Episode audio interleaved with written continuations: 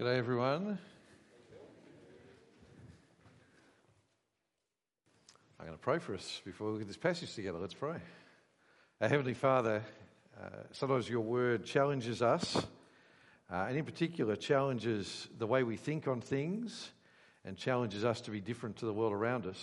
And uh, we pray that tonight, as we listen to your word, we will treat it as your word and we will let it challenge us and we will give it the place of honour it deserves and we'll change our minds to be in line with it rather than the other way around. And we pray this in Jesus' name.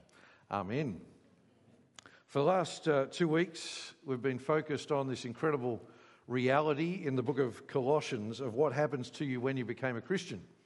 Uh, and so at the moment you trusted in Jesus, the Bible tells us that you became a new person. The person you used to be ceased to exist.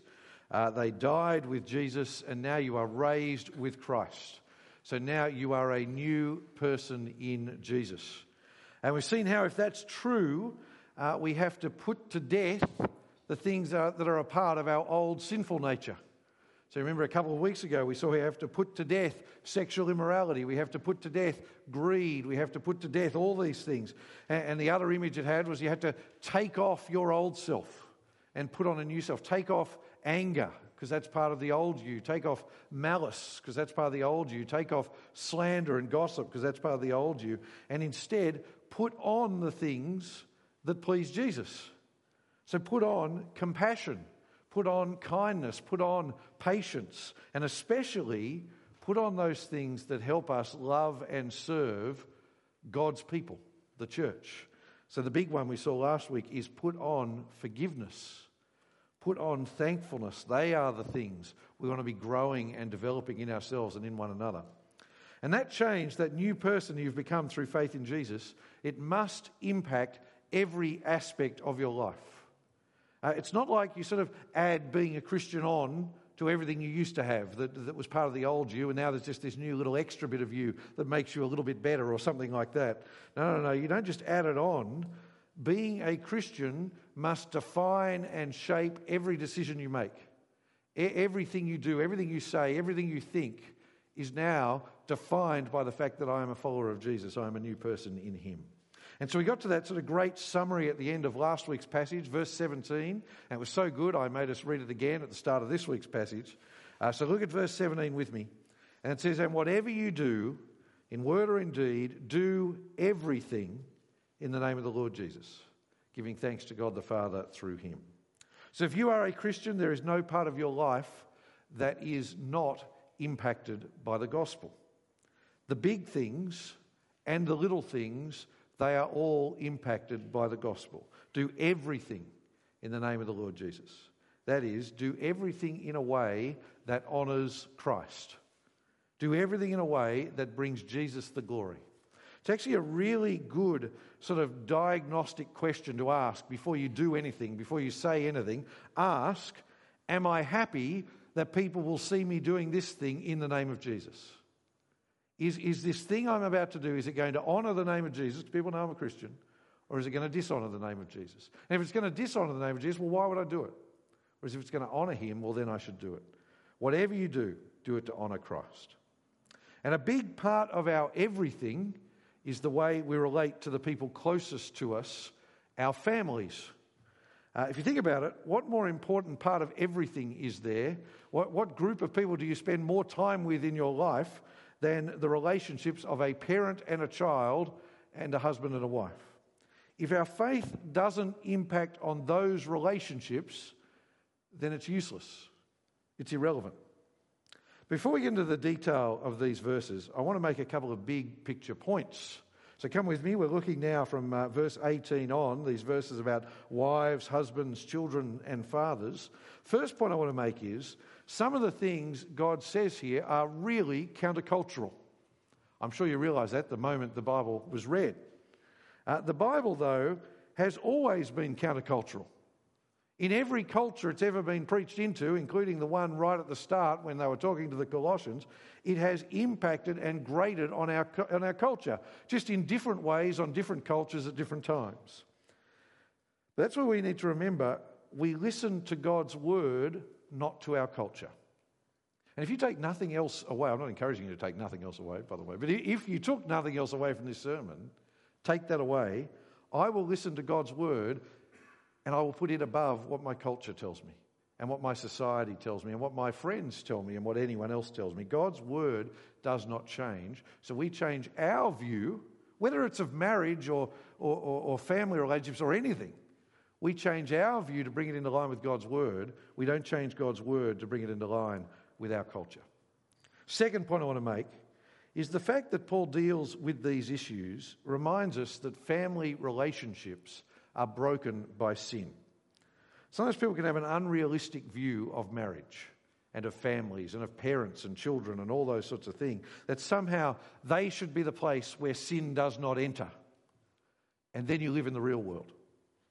See, people sort of seem to think, oh, I understand that sin impacts out there, but it shouldn't impact in on my family. But actually, that is the place where it impacts the worst.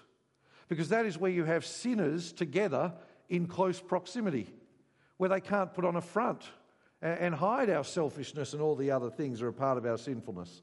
The reality is, sin impacts all relationships. And sometimes it's actually at its worst within the family. I'm not meaning to be negative, uh, but family, and I want to tell you, family relationships are a wonderful gift from God. But we must not have this romantic view that somehow family should be easy and not impacted by sin. When I prepare a couple for marriage, I meet with them usually six times, six times before they get married, before we have the actual wedding service. And uh, the first three, I take it as my job, is to smash their romance out of them. That's my job. My job for the first three, it usually takes that many, sometimes it takes six, sometimes never, is to get their rose coloured glasses and just sort of smash them against the wall and make them realise you're marrying a sinner. And even more than that, a sinner is marrying you. You see, being a godly husband, a wife, a son, a daughter, a parent, that does not come naturally to us. We need God to help us do these way, roles in a way that honours Jesus. Third thing is, these verses here are really just the apostles' briefest summary statements about what it is to be a Christian wife, husband, child, and parent. Uh, I mean, he deals with marriage in two verses. My bookshelf has like a whole row of books on the question of marriage. You go to a Christian bookstore and you'll find books that thick on marriage, you know, and then you get to parenting, my gosh. And none of them are, no. Here he deals with it in two verses marriage in two verses, parenting in two verses. That tells you this is not everything God has to say on these topics. Uh, if you want a more full treatment of the question of wives and husbands from a Christian perspective, look at Ephesians chapter 5. Uh, that's where he expands it out more fully. But I think we can safely say here, he's giving us here the things we absolutely need to hear. These are the key points. He's not trying to deal with every nuance, he's not trying to deal with every exception that you can come up with. So please listen that way. Uh, he's trying to give us the basic picture of what a family should look like. This is the basic picture. Of course, you need to think further if you're going to apply it into whatever situations you come across. Fourth point what is the overarching theme of these verses about family, if you look at it? What is the point of these verses? I think it's this it's that God wants our families to be ordered, not disordered. God wants our families to be ordered, not disordered, and that's because God is a God of order. Go back to chapter 2, verse 5. Jump back to chapter 2, verse 5. Here he is commending this church in Colossae. He's telling them what a great job they're doing, and he says this at verse 5. He says, For I may be absent in body, but I am with you in spirit, rejoicing to see how well ordered you are and the strength of your faith in Christ.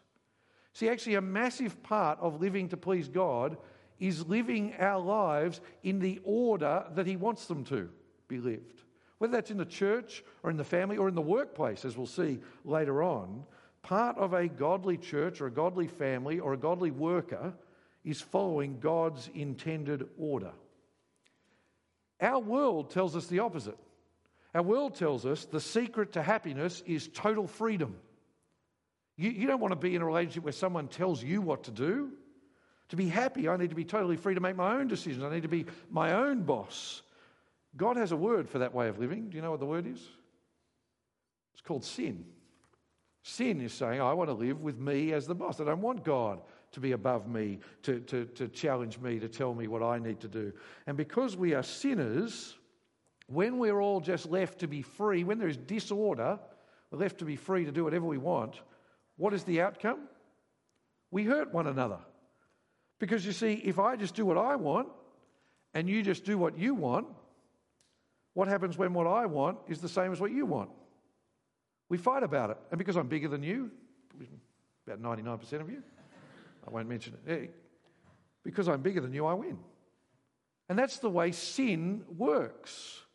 So God says, no, no, no. Part of doing everything in the name of the Lord Jesus is recognizing the good order that I have created in this world.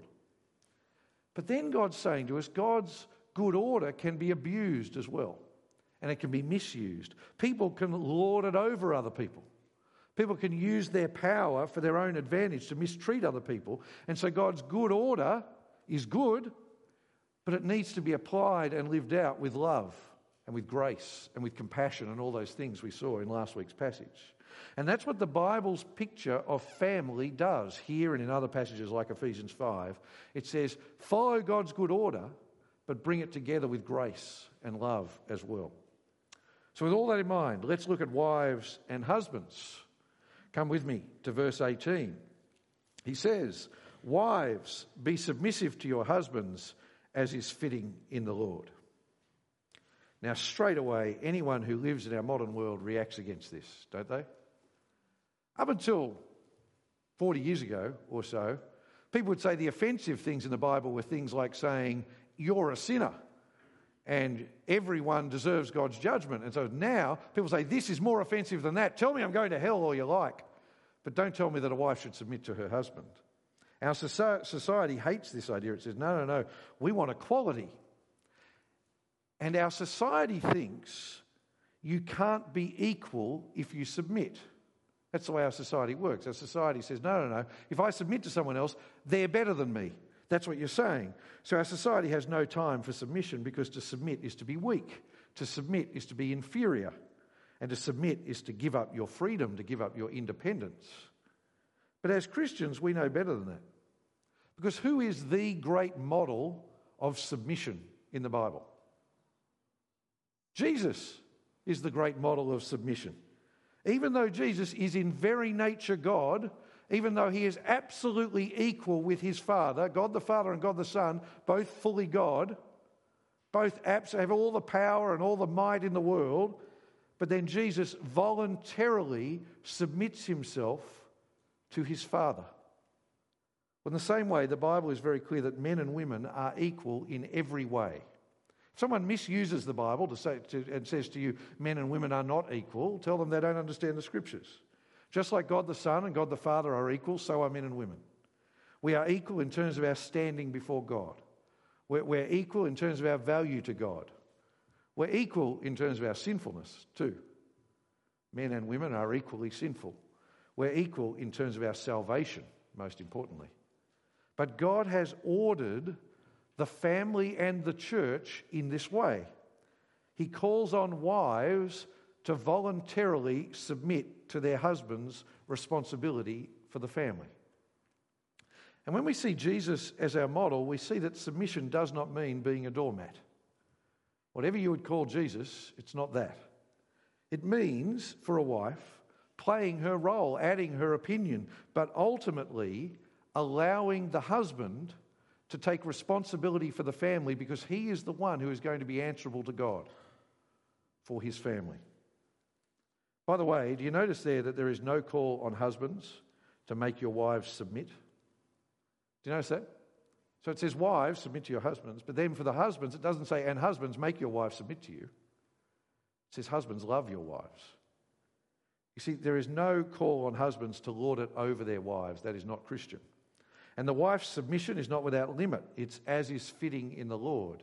Sadly, some supposedly Christian men have used the good order of God's relationships as an excuse for abuse. Physical or verbal or emotional, that is not Christian. And men who act like that need to read the next verse and realize that they need to repent. And sometimes it's even right to help a wife separate from her husband to escape that sort of abuse, to say to her, it's time to get away from that, where the husband is misusing his power. Now, there are extremes and there are exceptions that we need to deal with in this fallen world, but they don't change God's general plan. Wives, submit to your husbands as is fitting in the Lord. But of course, God's good order makes sense when you look at the call on husbands. You see, the submission that is called on, the voluntary submission of a wife to her husband, is not the voluntary submission to a tyrant. It's the voluntary submission to, look at verse 19, husbands, love your wives and don't be bitter towards them. So, the opposite side of the coin to submission is not authority and harshness, it's love. Self sacrificial, self sacrificing love. In Ephesians, Paul spells out that husbands are to love their wives like Christ loved the church by giving up their lives for them. That is the call on husbands to serve their wives, to put their wives' needs above their own. And that call to not be bitter there, or in other translations, not be harsh, is so important. It's talking about what I was talking about before. You see, God knows that sinful people will misuse his good order. So he says, don't do that. Do not be bitter. That is, don't resent your wife if she doesn't act how you think she must act, and, if she doesn't please you in every whatever. Don't follow the ways of the world and resort to lording it over your wife. Don't misuse your often greater physical strength to make your wife do what you want. The marks of a godly husband are not pride and arrogance and all the things too often our world associates with being a man, but are actually about being a sinful man. And the marks of the godly husband are the things we saw in last week's passage. The marks of a godly husband are compassion and kindness and gentleness and patience. And can I say, because I know, preaching to this congregation, the majority of people here are not married.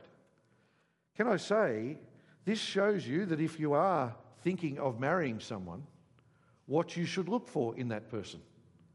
Are they a person who I, if you're a woman, who I could submit to the loving leadership of? Are they gentle? Are they gracious? Are they compassionate? Or, in fact, are they a tyrant? And if you're a man, is this a woman who is pleasing in this way? Rather than worrying so much like our world does of how does a person look, actually look to their character and think, is this a person who I could marry and fulfill God's plan for marriage?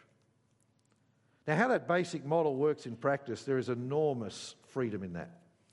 And how it works when both wife and husband fail, because remember, we're all sinners and we'll all fall short of this standard, that is part of negotiating a marriage. The book I recommend, and I actually get everyone who gets married, who I prepare for marriage, to read, is this book. It's by Christopher Ash. It's called Married for God Making Your Marriage the Best It Can Be. I put it there in your outline. Uh, it is the book I get everyone before they get married or after they get married to read. If you've been around our church for any length of time, I've recommended this book so many times. The only possible reason you can't have read it is you really don't like me at all. So, no, I'm only joking. The, you just don't trust my recommendations. That is the book that I uh, recommend, and I'd encourage you. That really works through what does submission and love, what does husband and wife, what does it look like in the realities of a marriage? But I'll close this part by saying the Christian view of marriage is not something we should be ashamed of. At our synod a couple of years ago here in Sydney, a lady got up and gave a passionate argument for why we should remove the word submission from Christian wedding vows. Thankfully, someone got up and said, It's not just in the wedding service, it's in the Bible. You, see, people say, Oh, we've got to, our world hates this, we should be ashamed of it. And I've heard preachers get up and they sort of apologize before they preach on this passage. They say, Oh, you know, I wouldn't want to say this, but the Bible says it, so we've got to believe it. Don't, that person should never preach a sermon ever again. Because this is God's word. This is God's wonderful truth. This is something we should delight in, not be ashamed of. It is God's good gift to us. And God's way is better. Sadly, sometimes even Christian marriages don't work. But the reality is, statistically speaking, God's way is best. And actually, the most wonderful marriages are where a marriage reflects, even imperfectly, that love of Christ and that voluntary, gentle submission. That is actually the most God honouring and wonderful marriage. See, our world only has two other options. The majority of societies and the majority of, uh, of people throughout time and in, even in the world today have the tyrant model, where the husband lords it over his wife and treats his wife like his possession. That is actually the majority of our world and the majority of cultures and the majority of time throughout history.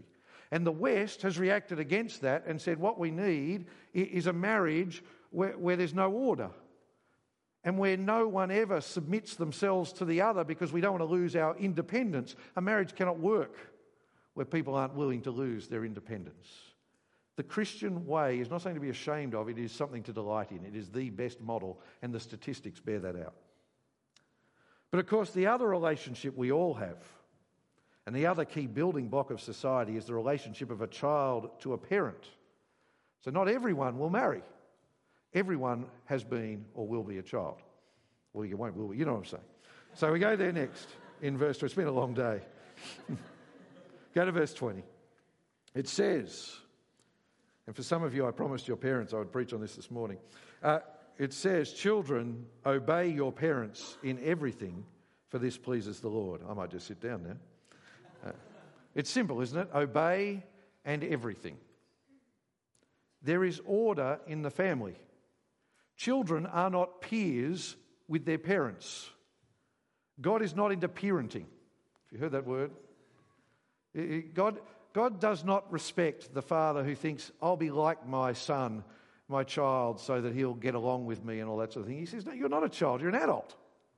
Act like an adult. God has set up the world for parents to provide discipline and order for their children because that is what is best for them. That's part of loving them and children are called on to submit to that order and discipline.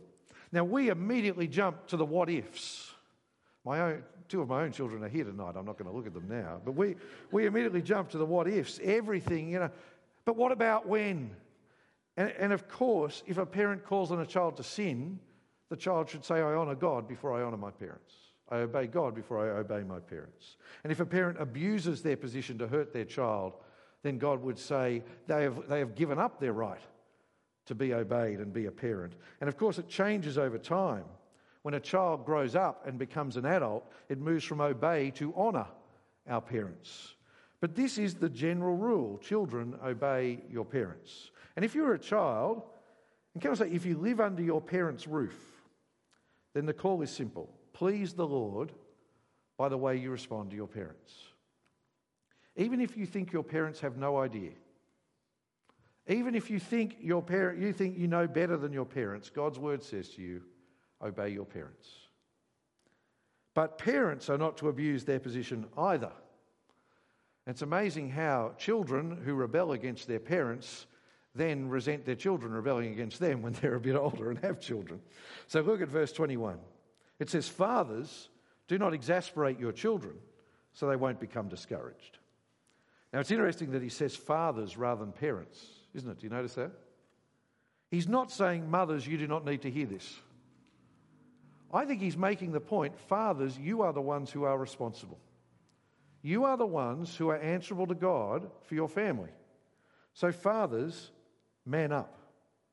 Sadly, generally, right from the moment of Adam and Eve, men have outsourced the responsibility for parenting their children to their wives. That is, for some reason, that is almost the universal human condition. God says, don't do that.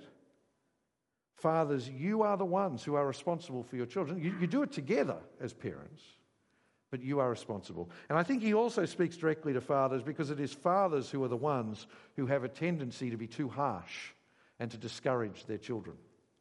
What does he mean by do not exasperate your children there? It means don't treat them in such a way that you actually make it difficult for them to obey you. Don't treat them in such a way that actually they have to work really hard to respect you. Don't treat them in such a way that they come to resent you and end up discouraged. Yes, discipline, but don't be a tyrant, is his point. Don't abuse your authority. Don't be unfair and unloving. Fathers, we have a responsibility to nurture our children in life and in the Lord. Well, there is God's very brief summary of how to live in our family relationships to honour Jesus. Now, Paul turns to a different relationship, that of slaves and masters. And we think, oh, this one's more relevant to me because that's a, there's not many of us in a slave and master relationship. So people generally think, wow, what a jump. He's gone from families to slaves. But that's because we don't understand the culture that the Bible was written to. In the ancient world, slaves were a part of most households. Slaves wasn't an uncommon thing. Uh, many historians think 80% of the people in Rome were slaves or ex slaves. That's a massive part of society. And the amazing thing about the church was from the moment the church started meeting, from the moment Christians started gathering, when they met, slaves and masters were equals in the church. It was the one place in society where a slave might give the sermon and a master would listen. A slave might read the Bible and a master might listen. We have to understand how revolutionary that was in the ancient world. But lots of modern people read this and they say, well, why doesn't the apostle say, release all your slaves? Why doesn't he start a, a campaign to abolish slavery? Why does the Bible not condemn this outright like we would want it to? Well, actually, there's some pretty easy answers to that. The, the first one is the slavery of the Roman Empire was different to the slavery we think of. When we think of slavery, what do we think of? We think of North America a couple of hundred years ago, don't we? And we think of people being put in chains in Africa, put in a ship, 50% of them dying on the way across the Atlantic, and then they work until they die on cotton fields in America. Uh, the slavery of the Roman Empire was different to that. It wasn't a good thing, but it wasn't the evil that that was which, by the way, it was Christians who led the way in abolishing that slavery. In Roman society, slaves had rights. They were actually able to get out of slavery. If they worked for a period of time, they would be released. Most slaves were released by the time they were 30. Generally, they were either in slavery because they were prisoners of war or they were paying off a debt. And that's how you did it. And many slaves, if they were released, would have had no way of actually living. And so, if the Apostle Paul, if the early Christians come along and said, release all the slaves, the whole society would have crashed to a halt and the slaves would have starved. That wasn't the way to work. Now, was slavery how God wants it to be? No. God condemns trading in slaves in the Bible. And in time, as the Christian gospel spread and became more influential, they changed the society. But, and this is really important, Paul was more interested in preaching the gospel and then helping Christians live for Jesus than he was in political action. If we have the opportunity to shape society in a better direction, then take the opportunity. That's great. But Jesus wants you to be more interested in shaping your own heart in his direction before you dare to try and tell society what they should do.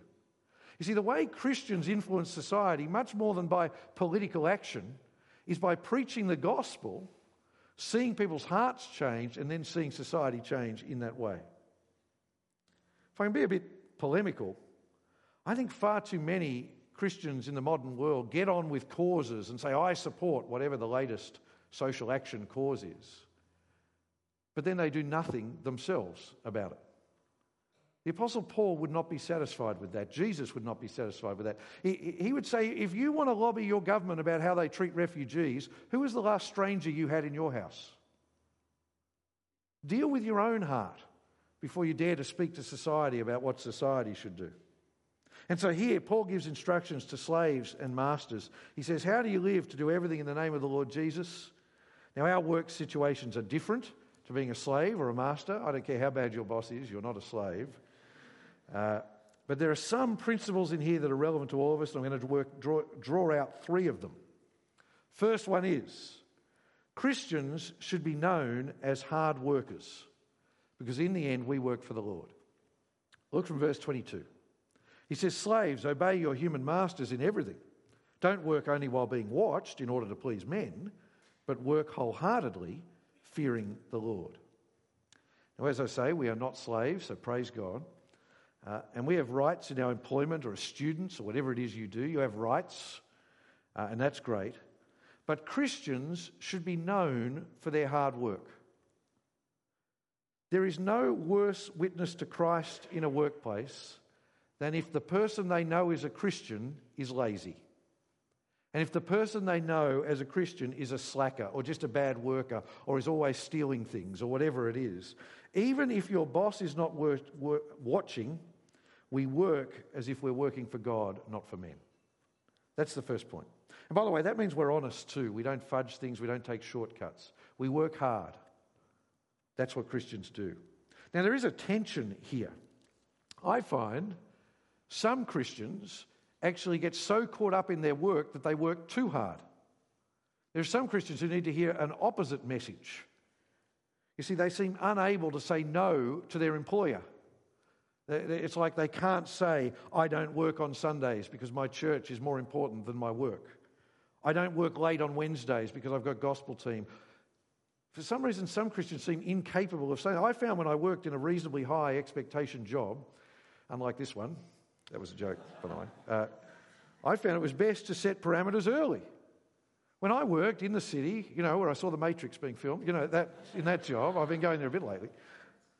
Very, in my first week, I let it be known I'm a Christian. I said, I'll work late on, on four nights of the week, but I won't work late on Wednesday night because that's when I got my Bible study.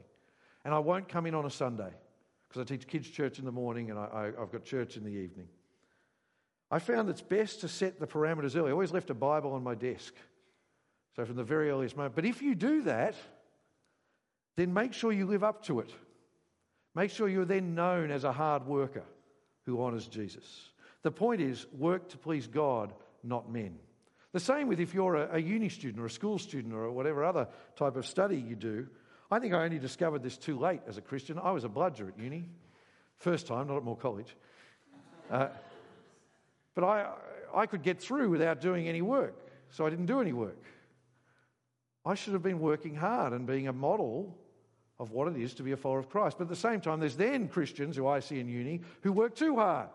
And I think I've got to get a HD, and if I don't get 95%, and I'll miss church to study for my exams. No, no, no. The right thing is to work hard as if for the Lord, but keep it in the right perspective. The point is, work to please God, not men. And ironically, that will make your boss like you more. Generally, because it makes you a better employee. Second thing, remember you have an inheritance in heaven. Look at verse 23. He says, Whatever you do, do it enthusiastically as something done for the Lord and not for men. Then, verse 24, knowing that you will receive the reward of an inheritance from the Lord. You serve the Lord Christ. It's just a reality. Sometimes bosses are unfair. Sometimes you will not get rewarded for your hard work here on earth. That is just a reality. Ask any of the staff team at St George North. You know, sometimes bosses are bad bosses. Sometimes other people get the promotion you deserve. Sometimes you don't get rewarded for your efforts. Sometimes we don't get paid what we deserve.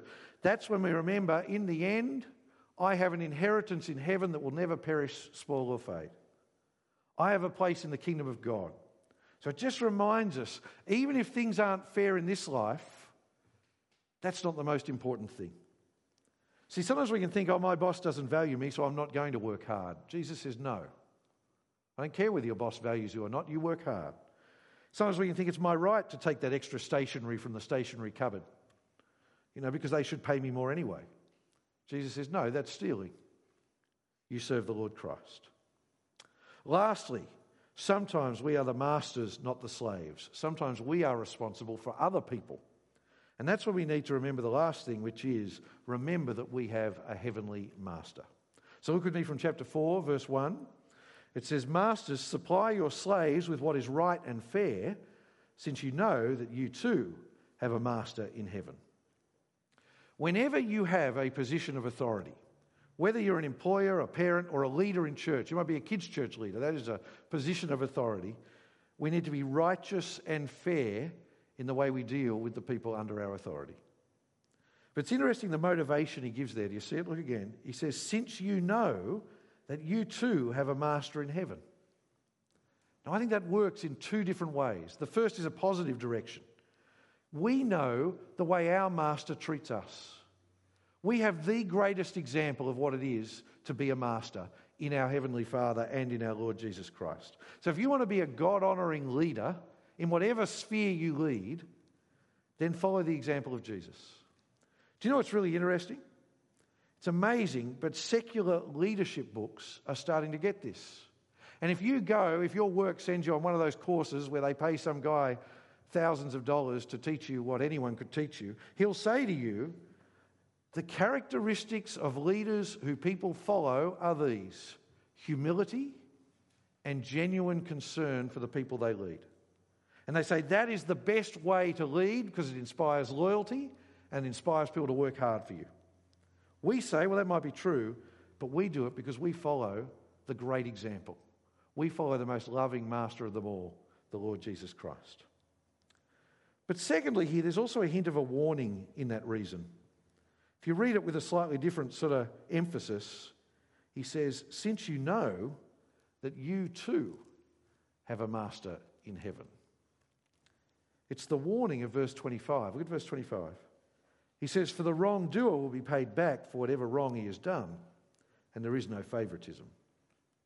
You see, God sees everything, and God is a God of justice and fairness. That's why the Christian worker doesn't need someone or shouldn't need anyone to be watching them to work hard and do the right thing because they know their Heavenly Father is watching them. And the Christian leader doesn't need anyone to be watching them to make them do the right thing because we know our Heavenly Father is always watching us. And that should keep us accountable. Well, there are God's instructions for family life, for work. In the end, though, it goes way beyond that and covers every aspect of life, doesn't it? Because come back with me as we close to the principle back at verse 17. Look there. He says, Whatever you do, so whether it's playing football, whether it's going to work at Macca's, whether it's being the boss of a multinational company, whether it's being a husband, a wife, a child, whatever you do, in word or in deed, do everything in the name of the Lord Jesus, giving thanks to God the Father through him. Amen.